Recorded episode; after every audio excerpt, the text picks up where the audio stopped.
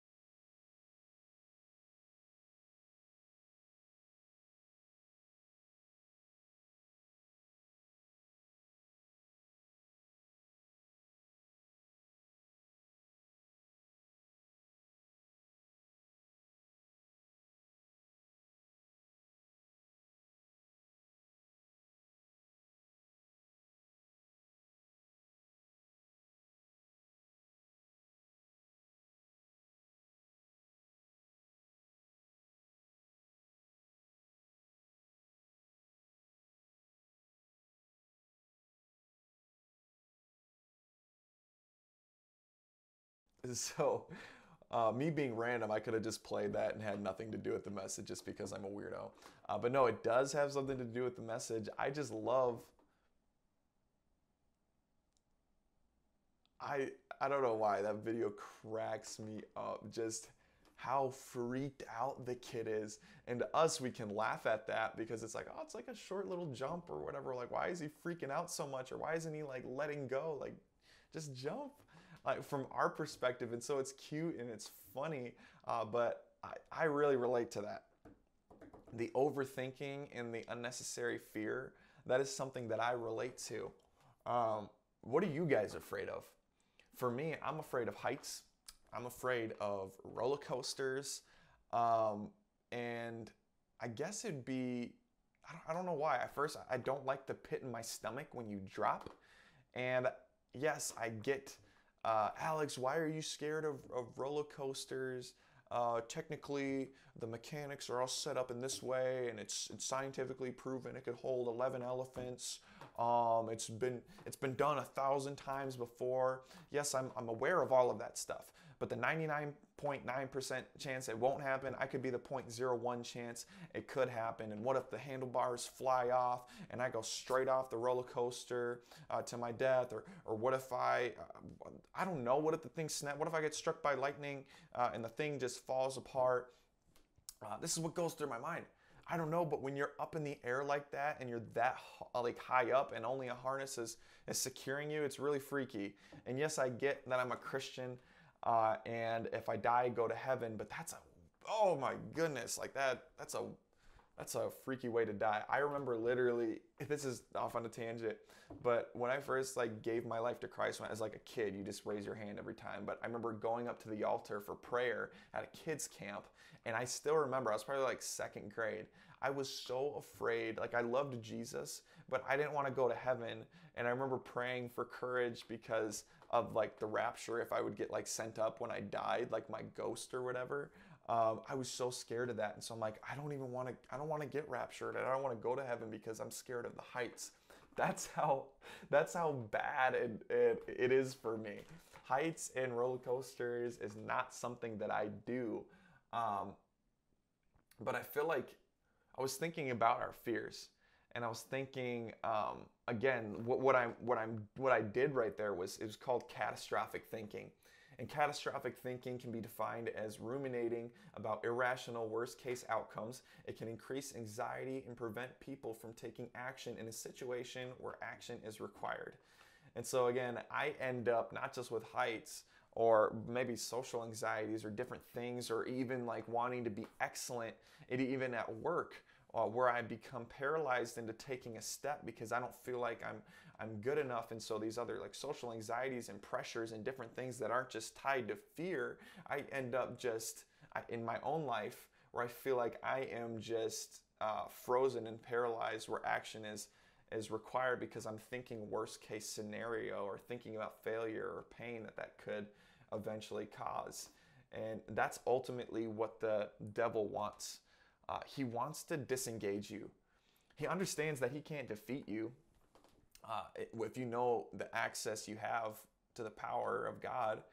And so what he can do is make you busy or he can disengage you into and you're paralyzed you're on earth so you're rendered ineffective um, and that's what I want to talk about to, today because there's a lot of conquerors that are watching on this screen, and but you don't know it.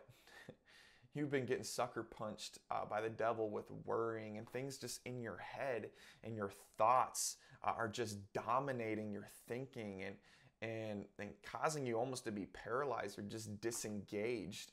Um, and that's that's something that I've struggled with, and I want you to know that that's when I when I wrote this message. A lot of it I struggle with uh, today. I, I, struggle with a lot of this, the the overthinking and the the paralysis that comes with that. So this is what I'm talking about today is anxiety. And again, I'm no expert, so I, I looked this up on what it talks about on, on Google. Now, obviously, I know it's more complicated than this, but just bear with me. Anxiety disorders are characterized by a variety of symptoms. One of the most common is excessive and intrusive worrying that disrupts daily function. I'm obviously no expert. Again, I want to reiterate this. Uh, so I looked up commonly uh, common causes of anxiety, and this is obvious: uh, stress at work, financial stress, stress from global occurrences or political issues, stress from just unpredictable events. Um, and I can, I, when I go through this message, I, I, I don't want you to think that I'm making it simple. And I don't want you to think that I'm being calloused. And I don't want you to think that I'm just that pastor that's pray about it and it'll be good because I know mental health and, and disorders are no joke. Um, some of my closest people in my life uh, have struggled with it, and this is where my heart comes from. And I've struggled with it. Matter of fact, I've been in some of the most lonely, just terrible places where I was just literally it was me and my thoughts. And, and matter of fact, it's still it's still come across that where it's like you you know the remedy and people that I've talked to and even in my own experience that's not as severe I'm sure as yours um where it's like you know what to do but you're but the step to take that you're you're, you're paralyzed in even making that step And so you're just kind of feel like you're, render, you're rendered just like helpless. You can't, you want to, but you don't because of the procrastination and the fear of what people will think, or it, you're just so deep in your head on the what ifs, and this, this catastrophic thinking begins to take place um, that you render just helpless. My heart is not to make it simple or, or to sound like a callous pastor that just says pray it away, um, but my heart is is for you guys to find a God that wants to take it from you and that robbed you uh, 2,000 years ago and wants you to rest in His arms and cast your cares onto Him, a burden that He carried that you were never meant to carry. He wants it, and, and there's there's a solution for this. Uh, and I want you to understand my heart before we begin this message. So, the passage that sparked all of this was found in Matthew 6 25 through 34. So, if you guys can open that and read that with me, I would really appreciate it. Um, it starts like this. This is that is why i tell you not to worry about everyday life whether you have enough food and drink or enough clothes to wear. Isn't life more than food and your body more than clothing? Look at the birds uh, they don't plant or harvest or store food in barns for your heavenly father feeds them. And aren't you far more valuable to him than they are? Can all your worries add a single moment to your life? I need to put that on my wallpaper can all your worries add a single moment to your life? And why worry about your clothing? Look at the lilies of the field and how they grow. Don't they don't work or make their clothing, yet Solomon in all his glory was not dressed as beautifully as they are. And if God cares so wonderfully for wild flowers that are here today and thrown into the fire tomorrow, he will certainly care for you. Why do you have so little faith?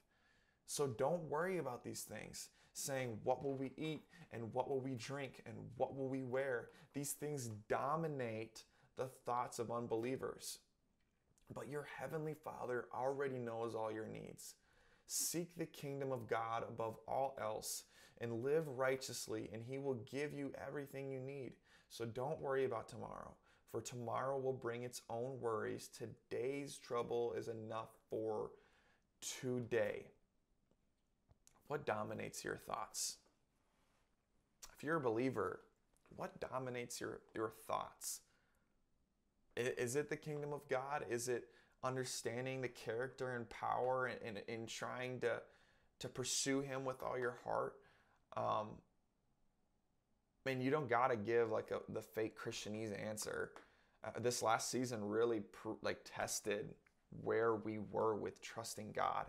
And that's not a bad thing. It's not me coming down on you. Sometimes we need a little hip check to understand wow, I thought I trusted him, but this was this was a little bit too much. I mean, this last season we had um, we had COVID nineteen, we had uh, racial tensions, uh, we had riots, we had uh, the the government like overturn and, and who's going to be in office. We had overwhelming amounts of conspiracy. There's just been so many what ifs and is this going to happen and we're stockpiling food and, and toilet paper and what if, what if, what if, what if, what if. And it made me like understand even more how us Americans for so long we, we experience prosperity on such a regular day basis as Christians. This is American Christians and how we think it, we don't really experience a ton of opposition compared to the rest of the world. And so when something like this happens, we are just thrown through a loop. God, where are you at? I, I thought you were sovereign in it all. Uh, it's because as Americans, we, we associate, and I've talked about this before, we associate comfort with God's uh, presence. That if everything is in order, God is in it. Uh, but a lot of times that's not the case. And actually, matter of fact, third world countries, they don't have an issue of this. Uh, like, you know, the, the conversation of why do bad things happen to good people? This is not even a conversation for people in third world countries. I remember doing like a little podcast and, and then kind of studying up on it more. And it's actually because they experience it so frequently, it's just, they understand that it's a part of life and they don't blame God for it. This is just what happens in life. And actually, God is their only hope to get out of it. And so people's faith is so much greater in third world countries and where they have to rely on God because they can't rely on themselves. And so, what I'd have to ask you with this last season, what it revealed is do we have a case by case trust? Do we have a case by case trust in God? You know, it's easy to trust in God uh, when we're in control. And we can say, God, I trust you. Oh my goodness, Jesus, if this were to happen, I know I trust you. And it's it's the what if, and we're creating scenarios in our head, and we can say that now, but when it actually happens, where is our trust? Because as Americans, we can conjure up the resources and uh, be our be on our own throne, because we're we're so good at and and having control of our calendar, uh, control of our finances, uh, we're very good at that. Um, but what happens when everything is just swept from under us? and we really have no choice but to lean on God and we're brought to the end of ourselves. Will we trust Him then? Or is it a case by case trust where we blame Him when things are going bad, but we don't give Him credit when things are going good? Uh, and we, what, is our, what does our trust look like? I think this last season really revealed that to him and God why didn't you keep me perfect in this little bubble? God why I'm following you. Why are you bringing about pain God? Why is this why are you letting this happen? That doesn't make sense. I thought you're supposed to have control of all this. Ironically um, it was those moments that produced depth in my life uh, in my relationship with God and where I see him in a different manner uh, like if it weren't for those times, I wouldn't have the eye I do today. I wouldn't I wouldn't have the same view of understanding how good he is. My, my relationship wouldn't be that deep if it weren't for those times where I had to go through the valley and I was brought to the end of myself where it was just me and him. And you think about this with your best friends. Why are they your best friends? Because they've been through you with through thick and thin. That even at your lowest point, they were there. They seen you at your worst and they were there the same way with God. God wants to walk you through it. God wants to be your teammate in this and be a friend and be your father. He, he wants to, he wants to walk you through this. And guys, God is so, so, so good. He is so good. But if it weren't, I want to reiterate this if it weren't for the trials that I had gone through, I don't think I would have that perspective. He is so good. Uh, for whatever reason, I think it's because of the upside down kingdom. You see a lot of the heroes of the faith before um, they they experienced incredible pain before they had the promise. Uh, you see this all throughout the Bible. Just a few are David and King David, where he was anointed king, and then he was on the run for his life from a murderous King Saul who wanted to who wanted to take David out, take him out of the equation, where David was hiding in caves in fear of his life. Like, how does that make sense, God? I'm anointed king. What are you doing? Uh, then Abraham is supposed to be a father of many nations, and um, he, then he's he's on the road and he's homeless. Uh, then you have the chosen people, the Israelites. They just get freed from from Egypt after God had put all these plagues on the people of um, Egypt and, and, freed his people and opened the Red Sea and did all these miracles. And then they're wandering in the desert for 40 years and the grumbling and God, why are you why are you doing this? And finally, our Savior on the cross, where even he asked God, Is there another way? Our Savior, uh, Jesus Christ, asked God if there's another way. See, it's easy to follow when it makes sense logically but God wants your trust past understanding because that kind of trust produces an incredibly deep relationship and indescribable peace that come what may, my God has already worked it out. I'm talking about pain a lot today because that's where the fear stems from. Uh, but this is ultimately what I want to talk about where we don't understand logically, uh, but that's where God wants you because when you face trials moving on you're it's almost like you're you're upgraded. Okay to the next level. Now we can handle this. Do you trust me alex? Uh, you saw what i brought you through before. Do you trust me? You know that i'm you saw what i did before. And yes god i know you're good. Okay i don't like this. I don't know why you're asking me to do this but i trust you. One of the things that really gave me peace is when there's a speaker that came in, uh, Malcolm Burleigh, actually at First Week, and he talked about how God doesn't op- operate linearly. Um, point A to point B, God doesn't operate in our construct of time. It's He's the Alpha and the Omega. He's at the beginning and He's at the end. And that is such a crazy thought because if we really do believe that, God already wrote our story. He, he's outside our concept of time, but He chooses to walk through it with us, encouraging us, knowing that uh, what tomorrow already holds. So what a what an incredible amount of confidence that that must like raise for me at least. I'm like God, I don't know what's gonna happen, but I know that if I trust you and that your plans for me are to prosper, how can I lose? I'm, I'm always going to have your presence at the end, at the beginning. You are always there and you're always going to be there with me. So, how can I lose? Now, I close with this, and it's a conversation that I had with someone near and dear to my heart. Um, and they were going through this this anxiety and this crippling, like just thinking. Um, and I remember them being so frustrated um, with God, but they had such a weird view of God. They thought they were doing something wrong because their view of Him uh, was they had to do in order to receive. And so they went to church and they were praying and they were listening to worship music, but the thoughts were still just consuming their mind. And they felt like they didn't feel His presence. Um, and I remember them, like their their anxiety was triggered, and what they had told me uh, was she they just felt like people were all just gonna leave, and because uh, she had family members and relationships and and and things in work, everything just kind of was unstable, and it was all changing, and it was she was they were having fear of the unknown. Um, God is we, we put an unrealistic expectation um, on people and things um, that are all bound to fail. People will fail you. Pastors will fail you. Your job will fail you. The government is going to fail you. Your health will fail you. But God will never fail you.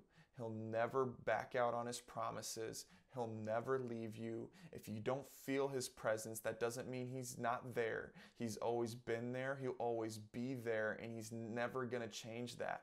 There's nothing that you could do that would separate His presence from you. He makes it so simple. And He wants to take the burden that, that you were never meant to carry in the per- first place. He wants you to rest in His arms and, and all the pain that you're worried about and, and people leaving or a job that you're so wor- you're, you're worried about your finances you're worried about your kids and them coming to christ and so you're you're you're, you're struggling with that thinking you're a bad parent you're struggling with your health and maybe you're you're, you're, you're dealing with, with health complications and you're scared about that and you're worried and God, do you have it handled? Uh, God, I'm, I'm having an overwhelming uh, thinking. There's, there's so many thoughts. God, why wouldn't you just take it away? Um, just because He is there with you and He's going through it with you. He is not left, and the pain that you experience doesn't mean an absence from His presence. He is there. You can't escape his presence.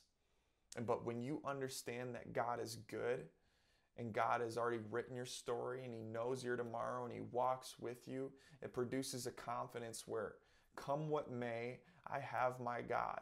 My God is good. And, and, and this, this thing meant for my destruction, it can't happen because I win regardless. I can never escape his presence. There's nothing that you can do that, that, that I lose. I think of it like as, as we're facing all these different trials, like a trust fall. We're on that ladder, and in our the human part of us, uh, he's already caught us. They've already caught us once on the trust fall, uh, but you look back, and as you gain height, you're looking back, and you're like, "Do you got me? Do you God? Do you got me? Are you sure this time? This is a big fall. If I fall, I'm really getting hurt this time. It's not just a bumped bumped back. God, do you got me?" Every time you fall, He's always there to catch you in His arms where you can find peace, where you can find rest. Can I pray for you? God, I thank you for everybody watching on the other side of that screen. God, I pray that you would give them peace of mind in the name of Jesus. God, I plead the blood of Jesus over them right now, God, and their thoughts that consume them, the worry, the fear of pain. God, I pray that they would know that whatever they go through, they can't escape your presence and that you're there to walk them through their pain.